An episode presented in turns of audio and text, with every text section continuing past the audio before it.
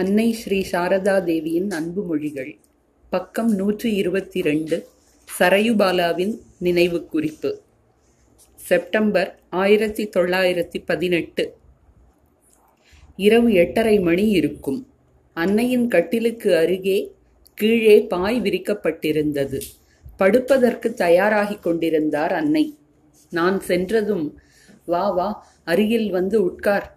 சரளா இவளுக்கு சாப்பிட ஏதாவது கொண்டு வா. பகல் முழுவதும் வேலை செய்துவிட்டு இதோ இங்கே ஓடி வந்திருக்கிறாள் என்றார். எதுவும் வேண்டாம் என்று நான் கூறியும் பொருட்படுத்தாமல் உடம்பையும் கொஞ்சம் கவனிக்க வேண்டும்.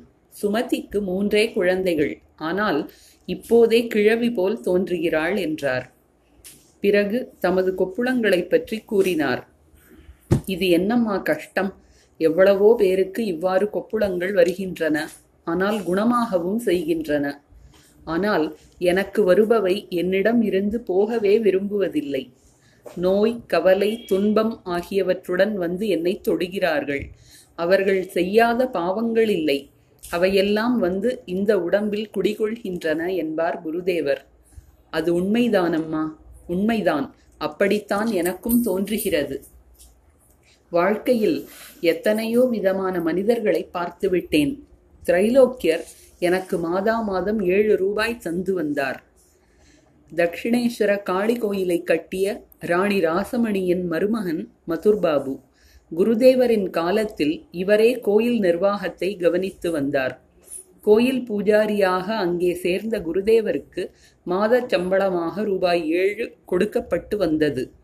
மதுர்பாபுவின் காலத்திற்கு பிறகு அவரது மகனான திரைலோக்கியர் நிர்வாகப் பொறுப்பை ஏற்றார். குருதேவர் பூஜை செய்வதை நிறுத்திய பிறகும் அவரது சம்பளம் நிறுத்தப்படாமல் சில மாதங்கள் அன்னையிடம் கொடுக்கப்பட்டு வந்தது.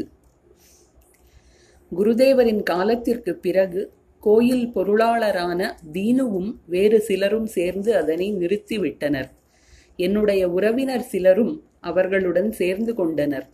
அன்னைக்கு அந்த பணத்தை கொடுப்பதை நிறுத்தாதீர்கள் என்று நரேன் எவ்வளவோ போராடியும் பயனில்லை. ஆனால் இப்போது பார் குருதேவரின் திருவருளால் எத்தனையோ ஏழு ரூபாய்கள் வருகின்றன போகின்றன. வீணு பீனு எல்லாம் இப்போது இருக்கின்ற இடம் தெரியவில்லை. ஆனால் எனக்கோ இதுவரை எந்த கஷ்டமும் ஏற்படவில்லை. ஏன் ஏற்பட வேண்டும்? என்னை நினைப்பவர்களுக்கு ஒருபோதும் உணவு கஷ்டம் ஏற்படாது என்று குருதேவர் என்னிடம் கூறியிருந்தார். இரவு ஒன்பது மணி ஆயிற்று. அன்னையை வணங்கி விடை பெற்றேன் அடுத்த நாளும் அன்னையிடம் சென்றேன். என்னை கண்டதும் அன்னை வாமா வா என்றார். சிறிது நேரத்திற்கு பிறகு வா குருதேவரின் அமுதமொழிகளை சிறிது படித்து காட்டு. சரளா மாணவியர் விடுதிக்கு போய்விட்டாள். பொதுவாக அவள்தான் படிப்பாள் என்றார். அமுதமொழிகளை படித்து கொண்டிருக்கும் போது ஆன்மீக சாதனைகள் காட்சிகள் பற்றிய பேச்சு வந்தது.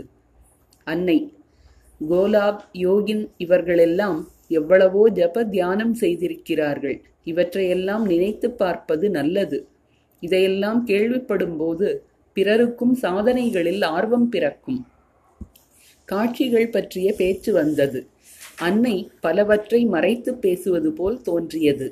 எல்லோர் முன்னாலும் அவற்றை பேசக்கூடாது என்று நினைத்தாரோ என்னவோ. நளினி அத்தை பலரும் ஜபத்தியானம் தியானம் செய்வதாகச் சொல்கிறார்கள். காட்சி கீழ்ச்சி என்று ஏதேதோ கிடைப்பதாகவும் சொல்கிறார்கள். ஆனால் எனக்கு எதுவும் கிடைக்கவில்லையே. ஏன்? உங்களுடன் இவ்வளவு நாள் வாழ்கிறேன். எனக்கு எதுவும் ஆகவில்லையே. அன்னை அவர்களுக்கு ஏன் கிடைக்காது? கட்டாயம் கிடைக்கும். அவர்களிடம்தான் என்ன பக்தி என்ன நம்பிக்கை? நம்பிக்கை வேண்டும் பக்தி வேண்டும். அப்போதுதான் கிடைக்கும். உங்களிடம் எல்லாம் அவை இருக்கிறதா என்ன? நளினி எல்லோரும் உங்களை அந்தர்யாமி என்கிறார்களே எல்லோருள்ளும் உறைபவள். அது உண்மைதானா? அப்படியானால் என் மனத்தில் என்ன இருக்கிறது என்று உங்களால் சொல்ல முடியுமா? அன்னை மென்மையாகச் சிரித்தார். நளினி விடாமல் அதை கேட்டாள். கடைசியாக அன்னை அவர்கள் பக்தி காரணமாக அப்படி சொல்கிறார்கள் என்றார். இதை கூறிவிட்டு அன்னை சிறிது மௌனமாக இருந்தார். பிறகு தொடர்ந்தார். நான் ஒன்றுமே இல்லை. குருதேவரே எல்லாம். என்னிடம் நான் என்ற அகந்தை வராமல் இருக்கட்டும் என்று நீங்களெல்லாம் எனக்காக குருதேவரிடம் பிரார்த்தனை செய்யுங்கள். குருதேவரை நோக்கி கைகூப்பியபடியே அன்னை இதனை கூறினார். அன்னை கூறியதை கேட்கும்போது சிரிப்புதான் வந்தது. நாம் புரிந்து கொள்ளும் எல்லைக்கு அப்பால் நிற்கிறார் அவர். நாமோ ஒவ்வொருவரும் அகந்தையை பரிபூரணமாக நம்மில் நிரப்பி வைத்துள்ளோம். அவரது போதனையை புரிந்து கொள்ளும் சக்தி நம்மிடம் எங்கே? ஒரு பெண் அன்னையிடம் நாம் என்ன சொல்வது? அவரே ஜெகதம்பா. நமது உள்ளத்தில் உள்ள அனைத்தையும் அவர் அறிவார் என்று என் மகன் சொல்கிறான். நான் ஜெகதம்பா என்று எல்லோரும் சொல்கிறார்கள். ஆனால் யாரிடம் எவ்வளவு நம்பிக்கை இருக்கிறது என்பது குருதேவருக்குத்தான் தெரியும். நம்பிக்கையற்ற நாம் இதை சொல்லும்போது ஏதோ மனப்பாடம் செய்து சொல்வது போல் தோன்றுகிறது. இதை கேட்டதும் அன்னை சிரித்துவிட்டு ஆம் அது உண்மைதானம்மா என்றார். நான் அன்னை சாக்ஷாத் ஆதிபராசக்தி என்பதை அவரே நமக்கு புரிய வைக்காவிட்டால் நம்மால் புரிந்து கொள்ள முடியுமா என்ன? ஆனால் ஒரு விஷயத்தை வைத்து அவரை தேவி என்று நாம் புரிந்து கொள்ள முடியும். அது அவரது அகங்காரமின்மை. ஆயிரக்கணக்கான பக்தர்கள் வந்து அவரது திருப்பாதங்களில் தலை வைத்து நீயே லக்ஷ்மி நீயே ஜெகதம்பா என்று போற்றி புகழ்கிறார்கள். சாதாரண மானிடப் பெண் என்றால் அகங்காரத்தால் தலை கால் புரியாமல் போயிருப்பாள். இவ்வளவு புகழை சாதாரணமாக ஏற்றுக்கொள்வது மானிடப் பெண்ணால் முடிகிற காரியமா என்ன? அன்னை மலர்ந்த முகத்துடன் அனைத்தையும் கேட்டுக்கொண்டிருந்தார் ஒருமுறை என்னை பார்த்தார்.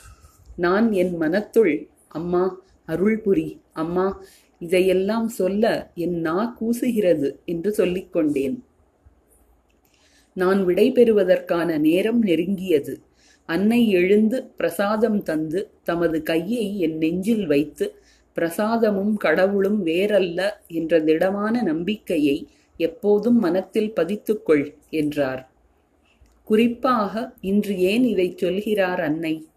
மூன்று மாதங்களாக ஏறக்குறைய எல்லா நாட்களும் வந்து கொண்டிருக்கிறேன். எல்லா நாளும் புறப்படும் போது கை நிறைய பிரசாதம் தருகிறார். பிரசாதம் குறைவாக இருக்கும்போதும் எனக்கு மட்டும் நிறைய தருவார். அது எனக்கு வெட்கமாக இருப்பதுண்டு. அந்த வெட்கத்தை போக்கத்தான் இவ்வாறு கூறினாரோ? செப்டம்பர் இருபத்தி எட்டு ஆயிரத்தி தொள்ளாயிரத்தி பதினெட்டு. காலையில் சென்றேன். அன்னை பழம் நறுக்கிக் கொண்டிருந்தார். என்னை கண்டதும் வாம்மா வா. நீ இங்கு வந்திருப்பதில் நான் மிக்க மகிழ்ச்சி அடைகிறேன். இன்று போதன் நாள். அதை நான் முற்றிலும் மறந்து போனேன். குருதேவரின் பூஜைக்காக இந்த மலர்களை ஒழுங்குபடுத்தி வை. பழத்தட்டை இந்த பக்கம் வை என்று கூறினார். அவர் கூறியபடியே செய்தேன். பழங்கள் நறுக்கி முடிந்ததும் அன்னை அடுத்த அறையில் வந்தார். அன்னை குளிப்பதற்கு தயாரானார். எண்ணெய் சீப்பு சகிதமாக என் அருகில் வந்து அமர்ந்தார். அவரது முடியை வாரி விடும்போது முடிகள் உதிர்ந்தன. இதோ முடி வைத்துக்கொள்ளம்மா என்றார் அன்னை. நான் பேறு பெற்றேன். உண்மையிலேயே அன்னையின் முடி வேண்டுமென்று எனக்கு மிகுந்த விருப்பம் இருந்தது. அன்னையுடன் கங்கைக்குச் சென்றேன். குளித்து வந்து பூஜை செய்தார் அன்னை. பூஜை நிறைவுற்றதும் எல்லோருக்கும் பிரசாதம் கொடுத்தார். அதில் அதிக நேரம் கழிந்தது. ஷியாமாதாஸ் வைத்தியர் ராதுவை பரிசோதிக்க வந்திருந்தார். ராதுவை அழைக்குமாறு அன்னை என்னிடம் கூறினார். நான் சென்றேன். சிறிது நேரத்திற்கு பிறகு ராஸ்பிஹாரி மகராஜ் வைத்தியரை கூட்டி வந்தார். அவர் பார்த்து முடிந்ததும் அவரை வணங்குமாறு அன்னை ராதுவிடம் கூறினார். ராது தலை குனிந்து வணங்கினாள். அவர் சென்றதும் யாரோ ஒருவர் இவர் என்ன பிராமணரா? என்று கேட்டார். அன்னை இல்லை வைத்தியர். கேட்டவர் பிறகு ஏன் வணங்கச் சொன்னீர்கள்? அன்னை ஏன் கூடாது? அவர் எவ்வளவு பெரிய மேதை. அவர் பிராமணருக்கு சமமானவரே. அவரை வணங்காமல் யாரை வணங்குவது? என்னம்மா நான் சொல்வது சரிதானே? செப்டம்பர் முப்பது ஆயிரத்தி தொள்ளாயிரத்தி பதினெட்டு இன்று மகாஷ்டமி. அன்னை அழைத்திருந்தார். நானும் என் சகோதரியும் அதிகாலையில் சென்றோம். சில பக்தைகள் மலர்கள் கொண்டு வந்திருந்தனர். அன்னைக்கு பாத பூஜை செய்துவிட்டு அவர்கள் கங்கைக்கு குளிக்கச் சென்றனர். அன்னை என்னிடம் இன்று தங்குவாயல்லவா? இன்று மகாஷ்டமி என்றார்.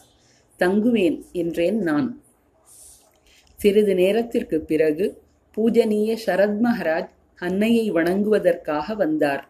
நாங்கள் அடுத்த அறைக்கு சென்று விட்டோம் அன்னை தமது பாதங்களை தரையின் மீது வைத்தபடி படுக்கையில் உட்கார்ந்திருந்தார். மேலும் பல பக்தர்களும் வந்து அன்னையை வணங்கினர். சிறிது நேரத்திற்கு பிறகு மாக்கு முதலியோருடன் கங்கையில் குளிக்கச் சென்றேன். அன்னை வீட்டிலேயே குளித்தார். ஒரு நாள் வீட்டிலும் ஒரு நாள் கங்கையிலுமாக குளித்து வந்தார் அவர். வாத நோய் காரணமாக தினமும் கங்கைக்கு செல்வதில்லை. குளித்து வந்து போன போது பக்தைகள் பலர் அன்னையை பூஜித்துக் கொண்டிருந்ததைக் கண்டோம். பலரும் துணிகள் கொண்டு வந்திருந்தனர். காளிகட்டத்தில் காளியின் திருவுருவிற்கு உடுப்பதைப் போல் அந்த பக்தைகள் புது துணிகளை அன்னையின் திருமேனியில் அலங்கரித்திருந்தனர். பிறகு அன்னை அந்த துணிகளை ஒவ்வொன்றாக எடுத்து அப்புறம் வைத்தார். சில பக்தைகளிடம் நல்ல துணி என்று கூறினார். பிரம்மச்சாரி ஒருவர் அறைக்குள் வந்து அன்னையை வணங்குவதற்கு பக்தர்கள் வரப்போவதாக தெரிவித்தார். என்ன ஒரு கண்கொள்ளா காட்சி அது. மலர்கள் மலர்ந்த தாமரைகள் வில்வதளம் ஆகியவற்றை கைகளில் ஏந்தியபடி அவர்கள் ஒருவர் பின் ஒருவராக உள்ளே வந்து அன்னையின் திருப்பாதங்களில் சமர்ப்பித்து நமஸ்காரமும் செய்துவிட்டு ஓர் ஓரமாக நின்றனர். இவ்வாறு நீண்ட நேரம் கழிந்தது. பலராமின் குடும்பத்தினரும் வந்து அன்னையை வணங்கிச் சென்றனர். கடைசியாக நான் சென்றேன். பூஜை முடிந்ததும் ஒரு புடவையை சமர்ப்பித்தேன். உடனே அன்னை இதை உடுத்திக் கொள்கிறேன். இன்று எப்படியும் புதியது கட்ட வேண்டுமல்லவா? என்றார். அதனை உடுத்திக் கொண்டார். என் கண்களில் நீர் நிறைந்தது. அது ஒரு சாதாரண துணிதான். பலர் எவ்வளவோ நல்ல புடவைகள் கொடுத்திருந்தனர். நான் அன்னையின் ஏழை மகள் அல்லவா? அன்னையின் அந்த அன்பில் நான் நெகிழ்ந்து போனேன். எவ்வளவு அழகான கரை பார் இந்த புடவைக்கு என்று கூறி மகிழ்ந்தார் அன்னை. காவி உடுத்த பெண் ஒருத்தி அன்னையை வணங்கிவிட்டு அவரது திருப்பாதங்களில் இரண்டு ரூபாய் சமர்ப்பித்தாள். உடனே அன்னை இதென்ன? காவி உடுத்திருக்கிறீர்கள். கையில் ருத்ராட்ச மாலை உள்ளது. நீங்கள் ஏன் இப்படி செய்ய வேண்டும்? என்றார். அன்னை எங்கே தீட்சை பெற்றீர்கள்? பெண் தீட்சை பெறவில்லை. அன்னை தீட்சை பெறவில்லை. உண்மை பொருளை உணராமல் இந்த வேஷம் தரித்திருக்கிறீர்கள். இது சரியல்ல. எவ்வளவு புனிதமான ஆடை. நானே கைகூப்பி உங்களை வணங்க அல்லவா இருந்தேன். இப்படி செய்யாதீர்கள். முதலில் உண்மை பொருளின் அனுபூதி பெறுங்கள். எல்லோரும் உங்கள் கால்களில் தலை வைத்து வணங்குவார்கள். அதை ஏற்றுக்கொள்வதற்கான ஆற்றல் பெற்றிருக்க வேண்டும். பெண் உங்களிடம் நான் தீட்சை பெற விரும்புகிறேன். அன்னை அது எப்படி முடியும்? அந்த பெண் உருக்கமாக கேட்டாள். கோலாப்மாவும் அவளுக்காக பரிந்து பேசினார். கடைசியில் அன்னையும் ஓரளவு இணங்குவது போல் தோன்றியது. பிறகு பார்ப்போம் என்றார் அவர். கௌரிமா தமது ஆசிரம பெண்களை கூட்டி வந்தார். அவர்கள் அனைவரும் அன்னையை வணங்கி பிரசாதம் பெற்று திரும்பினர். விலாஸ் மகராஜ் பூஜையை முடித்துவிட்டு அன்னையிடம் வந்து மெதுவாக அம்மா இன்று குருதேவர் நைவேத்தியத்தை ஏற்றுக்கொண்டாரோ இல்லையோ தெரியவில்லை. பிரசாதம் வைத்த இலை ஒன்று காற்றில் வந்து நைவேத்தியத்தில் விழுந்துவிட்டது. ஏன் அப்படி நடந்தது? பலரும் வீட்டிலிருந்து பலவற்றை கொண்டு வந்திருந்தார்கள். என்ன நடந்ததோ என்னவோ என்றார். நைவேத்தியத்தின் மீது கங்கை நீரை தெளித்தாயா என்று கேட்டார் அன்னை. ஆம் என்று அவர் பதில் சொல்லிவிட்டு சென்றார். இதை கேட்டு என் மனம் சங்கடப்பட்டது.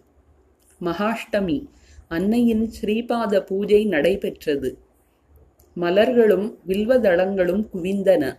ஒரு குவியலை அகற்றி வராந்தாவில் வைத்துவிட்டு வருவதற்குள் அவரது திருப்பாதங்களில் மீண்டும் மலர்கள் குவிந்திருக்கும். மெல்ல மெல்ல பகல் நைவேத்திய வேளை ஆயிற்று. அப்போது மூன்று ஆண்களும் மூன்று பெண்களும் வந்தனர். தொலைவில் இருந்து வருபவர்கள் கட்டிய துணியுடன் வந்த பரம ஏழைகள் பயண செலவை கூட யாசித்தே பெற்றிருந்தார்கள். அவர்களுள் ஒருவர் அன்னையுடன் நீண்ட நேரம் தனிமையில் பேசிக் கொண்டிருந்தார் நைவேத்திய வேளையாகியும் பேச்சு முடிவதாக இல்லை. அன்னைதான் நைவேத்தியம் செய்ய வேண்டும். மற்ற பக்தர்கள் பரபரப்படைந்தனர். ஒருவர் கண்டிப்பான குரலில் அந்த பக்தரிடம் இன்னும் ஏதாவது சொல்ல வேண்டியிருந்தால் கீழே வந்து சாதுக்களிடம் சொல்லுங்களேன் என்றார்.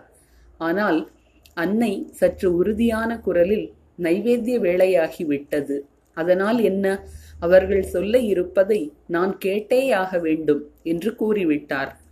மிகுந்த பொறுமையுடன் அந்த பக்தர் சொல்வதை கேட்டுக்கொண்டிருந்தார் பிறகு மெதுவான குரலில் அவருக்கு சில அறிவுரைகள் கூறினார். அந்த பக்தரின் மனைவியையும் அழைத்து வரச் செய்தார். அவர்கள் கனவில் ஏதோ அனுபவம் பெற்றிருக்க வேண்டும் என்று நாங்கள் ஊகித்தோம். கனவில் மந்திர உபதேசம் பெற்றிருந்தார்கள் என்பது பின்னால் எங்களுக்கு தெரிய வந்தது. சுமார் ஒரு மணி நேரத்திற்கு பிறகு அவர்கள் பிரசாதம் பெற்று விடை பெற்று சென்றனர். ஆஹா இவர்கள் மிகவும் ஏழைகள் எவ்வளவு சிரமப்பட்டு இங்கு வந்திருக்கிறார்கள் என்றார் அன்னை. நைவேத்தியம் முடிந்த பிறகு நாங்கள் சாப்பிட்டோம். அன்னை சிறிது ஓய்வு கொள்ள இருந்தார். நாங்கள் பக்கத்து அறைக்கு சென்றோம். மாலை நான்கு மணி. அன்னை எழுந்து கொண்டார். மாலை நைவேத்தியம் ஆயிற்று. அப்போது ராஸ்பிஹாரி மகராஜ் வந்து ஒரு வெள்ளைக்கார பெண் உங்களை தரிசிப்பதற்காக வந்திருக்கிறாள்.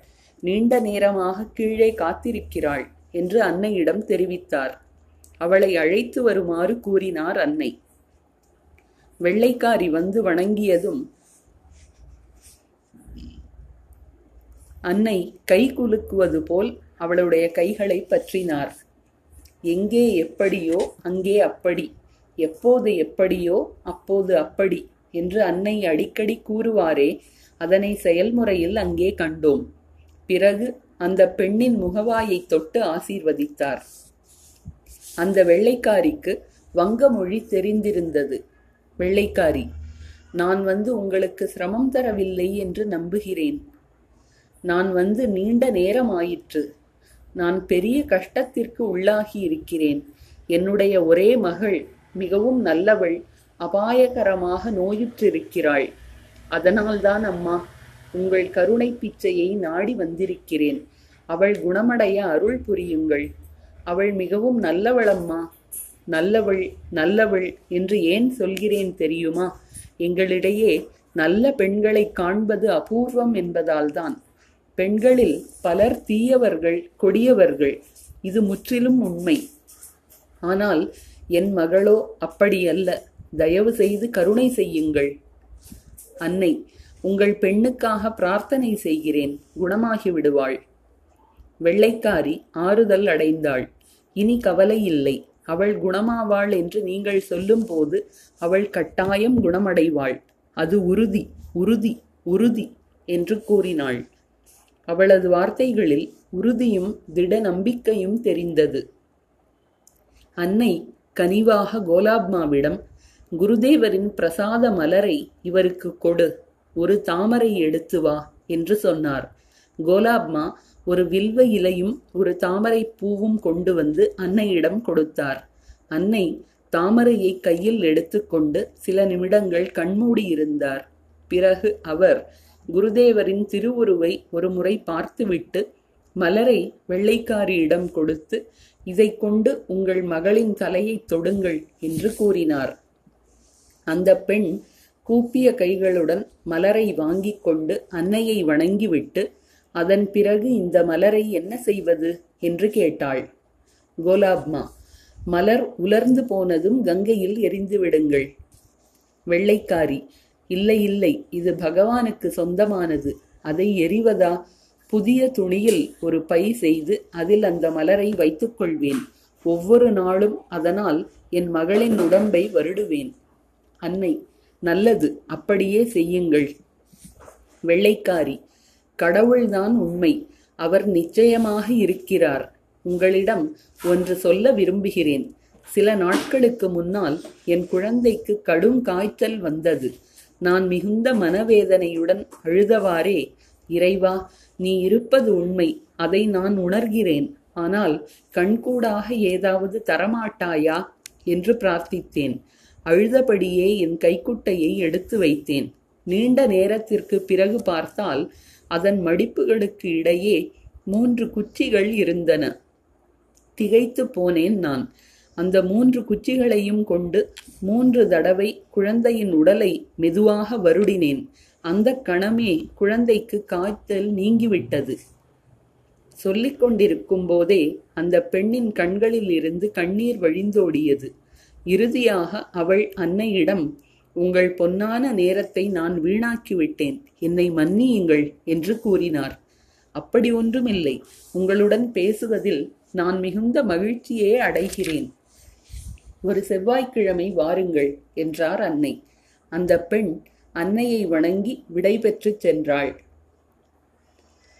அக்டோபர் ஆயிரத்தி தொள்ளாயிரத்தி பத்தொன்பது. இன்று லக்ஷ்மி பூஜை நாள். நானும் என் தங்கை சுமதியும் அன்னையிடம் சென்றோம். சுமதியின் பெண்களும் உடன் வந்திருந்தனர். அன்னை பூஜை அறையில் அமர்ந்து பழம் நறுக்கிக் கொண்டிருந்தார். எங்களை கண்டதும் ஓ எல்லோரும் வந்திருக்கிறீர்களா? இங்கே எப்போது வந்தீர்கள்? என்றார். நான் மகாஷ்டமி தினத்தன்று இரவில் போய்விட்டு நேற்றிரவு திரும்பி வந்தோம். அன்னை தங்குவீர்களா? நான் இல்லையம்மா. அன்னையை சண்டி தேவியாகவும் தான் அவருக்கு ஒரு சிவப்பு கரையிட்ட சேலையை சமர்ப்பிப்பதாகவும் சுமதி கனவு கண்டிருந்தாள். அன்னையிடம் அதை சொல்வதற்கு கூச்சப்பட்டு நின்றாள். நான் அதை தெரிவித்ததும் அன்னை சிரித்தவாறே சாக்ஷாத் தேவிதான் நீ அந்த கனவு காணுமாறு செய்திருக்க வேண்டும். எப்படியோ நீ சேலையை கொடு அதை உடுக்கிறேன் என்றார். அந்த சேலையை அன்னை உடுத்தபோது ஆஹா என்ன ஓர் அற்புத தோற்றம். பிரமித்து நின்றோம். கண்களில் நீர் வந்துவிட்டது ஒரு குங்கும பொட்டு வைத்திருந்தால் நன்றாக இருந்திருக்கும் என்றாள் சுமதி. பொட்டு வையுங்களேன் என்றார் அன்னை. ஆனால் நாங்கள் குங்குமம் கொண்டு சென்றிருக்கவில்லை. எனவே அன்னைக்கு பொட்டு வைக்க முடியவில்லை. மாலையில் சென்றேன். லக்ஷ்மி பூஜையாதலால் நைவேத்தியத்திற்கு தேங்காய் பதார்த்தங்கள் பல கொண்டு சென்றி சென்றிருந்தேன். என்னம்மா லக்ஷ்மி பூஜையாதலால் தான் இதையெல்லாம் கொண்டு வந்திருக்கிறாய் அல்லவா? என்றார் அன்னை. மெல்ல மெல்ல பல பக்தைகள் வரலாயினர். ஒவ்வொருவரும் பல்வேறு வகை இனிப்பு கொண்டு வந்தனர். ஒரு வீட்டிலிருந்து இளநீர் வழுக்கை மற்றும் சர்க்கரை கலந்த அவல் கொண்டு வந்திருந்தனர். அதை கண்டதும் அன்னை எந்த நாள் எதை நைவேத்தியம் செய்ய வேண்டும் என்று புரிந்து வைத்திருக்கின்றனர்? என்றார். மாலை ஆரத்தி நிறைவுற்று உரிய வேளையில் நைவேத்தியம் செய்யப்பட்டது. பக்தைகள் மேலே பிரசாதம் சாப்பிட்டனர். பக்தர்களுக்கு கீழே அனுப்பப்பட்டது. லக்ஷ்மி பூஜைக்கு பயன்படுத்திய பொருட்களால் ஒரு பக்தை அன்னையை பூஜித்தாள். பூஜையின் முடிவில் அன்னையின் திருப்பாதங்களில் பணம் வைத்து வழிபட்டாள். அன்னை அவளை ஆசீர்வதித்தார். அவள் சென்ற பிறகு அன்னை எங்களிடம் பாவம் துயரத்தில் மூழ்கியுள்ளாள். மிகவும் ஏழை என்றார். அவளுக்கு ஒரே மகன் பிஏ தேர்ச்சி பெற்றவன் பைத்தியமாகி விட்டான் இதை தாங்க முடியாமல் அவளது கணவனும் பைத்தியம் போலவே வாழ்ந்து வந்தான். நான் அம்மா செவ்வாய்க்கிழமை வந்திருந்த வெள்ளைக்கார பெண் பிறகு வந்தாளா? அன்னை. ஆம் வந்திருந்தாள். அந்த பெண்ணிடம் அன்னை தனி அன்பு காட்டினார். அவளுக்கு தீட்சை அளித்தார். அவளது மகளும் நோய் நீங்கி குணமானாள். இரவாகிவிட்டது. அன்னையை வணங்கி விடை பெற்றேன். மார்ச் இருபத்தி நான்கு ஆயிரத்தி தொள்ளாயிரத்தி இருபது அன்னை ஜெயராம்பாட்டிக்கு சென்றிருந்தார். சுமார் ஒரு வருடத்துக்கு பிறகு பிப்ரவரி மார்ச்சில் திரும்பி வந்தார். அடிக்கடி அவரை மலேரியா தாக்கியிருந்தது. நான் சென்றபோது அன்னை துணிது வைக்க சென்றிருந்தார். குழாயடியிலிருந்து வந்து என்னிடம் உட்கார் இதோ வருகிறேன் என்று கூறிவிட்டு சென்றார். ஐந்து நிமிடங்களுக்குள் துணிகளை அங்கே விட்டுவிட்டு தெற்கு அறையில் வந்தார். நான் வணங்கியதும் என் தலை மீது கை வைத்து ஆசீர்வதித்து உட்கார் எப்படி இருக்கிறாய்? என்று விசாரித்தார். சேவைக்காக சிறு காணிக்கை அளித்தேன். ஏற்றுக்கொண்டார். வாடி வதங்கி இருந்த அவரது உடம்பை கண்டபோது எதுவும் பேசத் தோன்றவில்லை. வெறுமனே அவரது முகத்தை பார்த்து கொண்டிருந்தேன். ஆ எப்படி இருந்த உடம்பு இப்படி ஆகியுள்ளதே என்று தோன்றியது. என் சகோதரியின் வேலைக்காரி என்னுடன் வந்திருந்தாள். அவள் அன்னையின் பாதங்களை தொட்டு நமஸ்காரம் செய்யப் போனாள். அவளிடம் அன்னை நீ அங்கிருந்தே வணங்கு என்று கூறிவிட்டார். அவளும் வாசலில் தலை வைத்து வணங்கிவிட்டு சென்றாள். அன்னை மிகவும் பலவீனமாக இருந்தார். ஒரு வார்த்தை பேசுவதற்கும் கூட அவர் சிரமப்படுவது போல் தோன்றியது. நான் தரையில் அமர்ந்திருந்தேன். இதற்கிடையில் ராஸ்பிஹாரி மகராஜ் அங்கு வந்து அதிகமாக பேச வேண்டாம் என்று அன்னையிடம் கேட்டுக்கொண்டார் ஆனாலும் அன்னை ஓரிரு விஷயங்களை கேட்டார். நானும் சுருக்கமாக பதில் கூறினேன். அப்போது ராது தனது குழந்தையுடன் அங்கு வந்தாள். அவனுக்கு உடல் நலம் சரியில்லை. நான் அந்த பையனிடம் சிறிது பணம் தந்தேன். ஆனால் ராது அதை ஏற்றுக்கொள்ளவில்லை. அதை கண்ட அன்னை ராது இதென்ன? அவள் உன் சகோதரிதானே? அவ்வளவு அன்புடன் தரும்போது அதை ஏன் ஏற்கக்கூடாது? என்று கேட்டார். பிறகு அன்னை தாமே அந்த பணத்தை ஏற்றுக்கொண்டார். அவனது உணவு குளியல் விஷயங்களில் அவனது தாயும் பாட்டியும் அசட்டையாக இருப்பதன் காரணமாகவே அவனது உடல் நலம் கெடுவதாக அன்னை மிகவும் வருத்தப்பட்டார். ராதுவோ மனத்தை புண்படுத்தும் வகையில் அதனை மறுத்துக் கூறினாள். இவளுடன் பேசி பயனில்லை என்று அன்னை பேசாமல் இருந்தார். சிறிது நேரத்திற்கு பிறகு சரளா கிருஷ்ணமயி முதலானோர் வந்தனர். அன்னை படுத்தவாறே அவர்களுடன் பேசலானார். கிருஷ்ணமயியின் பேத்திக்கு சிகிச்சைக்காக சரளா போயிருந்தது பற்றி பேச்சு நடந்தது. மார்ச் முப்பது ஆயிரத்தி தொள்ளாயிரத்தி இருபது. மாலை ஆரத்தி நிறைவுற்றிருந்தது. அன்னை கட்டிலில் படுத்திருந்தார். நான் சென்றதும் எழுந்து அமர்ந்தார். வணங்கியதும் அமரச் சொன்னார். அறையில் சரளா நளினி சுரபாலா ஆகியோர் இருந்தனர். சுரபாலாவும் நளினியும் ஜபம் செய்து கொண்டிருந்தனர். அன்னை விலாஸ் மகராஜிடம் நைவேத்தியம் செய்யுமாறு கூறினார். அதற்கு அவர் ஏனம்மா சற்று நேரத்திற்கு பிறகு செய்யட்டுமா? என்று கேட்டார். அதற்கு அன்னை இல்லை இப்போதே செய் என்றார். அவர் நைவேத்தியம் செய்தார். அவர் சித்தேஸ்வரி காளி கோயிலுக்கு சென்றிருந்தார். அந்த பிரசாதத்தை அன்னையிடம் கொடுத்து எங்களுக்கெல்லாம் தருமாறு கூறினார். நாங்கள் பிரசாதம் சாப்பிட்டதும் அன்னை கூறினார் இரண்டு நாட்களாக காய்ச்சல் இல்லை உடல்நலம் பரவாயில்லை இந்த ராதுவால் தான் என் கஷ்டம் எல்லாம். தேகம் தர்மம் கர்மம் செல்வம் அனைத்தும் என்னை விட்டு போய்விடும் போல் இருக்கிறது. கண்மண் தெரியாமல் குழந்தையை அடிக்கிறாள். இப்போது சரளாவின் கையில் இருப்பதால் குழந்தை பிழைத்தது. ராதுவின் பொறுப்பில் குழந்தை இருந்தால் தாம் சிகிச்சை செய்ய முடியாது என்று டாக்டர் கஞ்சிலால் கூறிவிட்டார். தன்னையே கவனித்துக் கொள்ளத் தெரியாத அவளுக்கு குருதேவர் ஏன் குழந்தையை கொடுக்க வேண்டும்? அவரது திருவுள்ளத்தை யார் அறிவது? இதற்கிடையில் ஒரு புதிய நோயும் அவளுக்கு வந்துள்ளது. அது என்னவோ? யாருக்கு தெரியும்? என்ன வேண்டுமானாலும் நடக்கட்டும். இனியும் என்னால் அவர்களின் சுமையை தாங்க முடியாது. ராதுவின் கை ஓர் இரும்பு சட்டத்தில் இடித்து வீங்கி இருந்தது அதற்கும் டாக்டர் கட்டு போட்டார். நேரம் ஆகியதும் ஒவ்வொருவராக எழுந்து சென்றனர். அன்னை படுத்துக்கொண்டு என்னிடம் சற்று கால்களை பிடித்து விடுமாறு கூறினார். நானும் கால்களை வருடியபடியே அவரிடம் பேசலானேன். நான் அம்மா உங்களிடம் ஒன்று சொல்ல வேண்டும். கஷ்டம் ஒன்றும் இல்லையே. அன்னை இல்லவே இல்லை. தாராளமாகச் சொல். நான் சொன்னேன். அதை கேட்டதும் அன்னை ஆஹா அந்த ஆனந்தம் தினமும் கிடைக்குமா? மகளே எல்லாம் உண்மை எல்லாம் உண்மை எதுவும் பொய்யல்ல.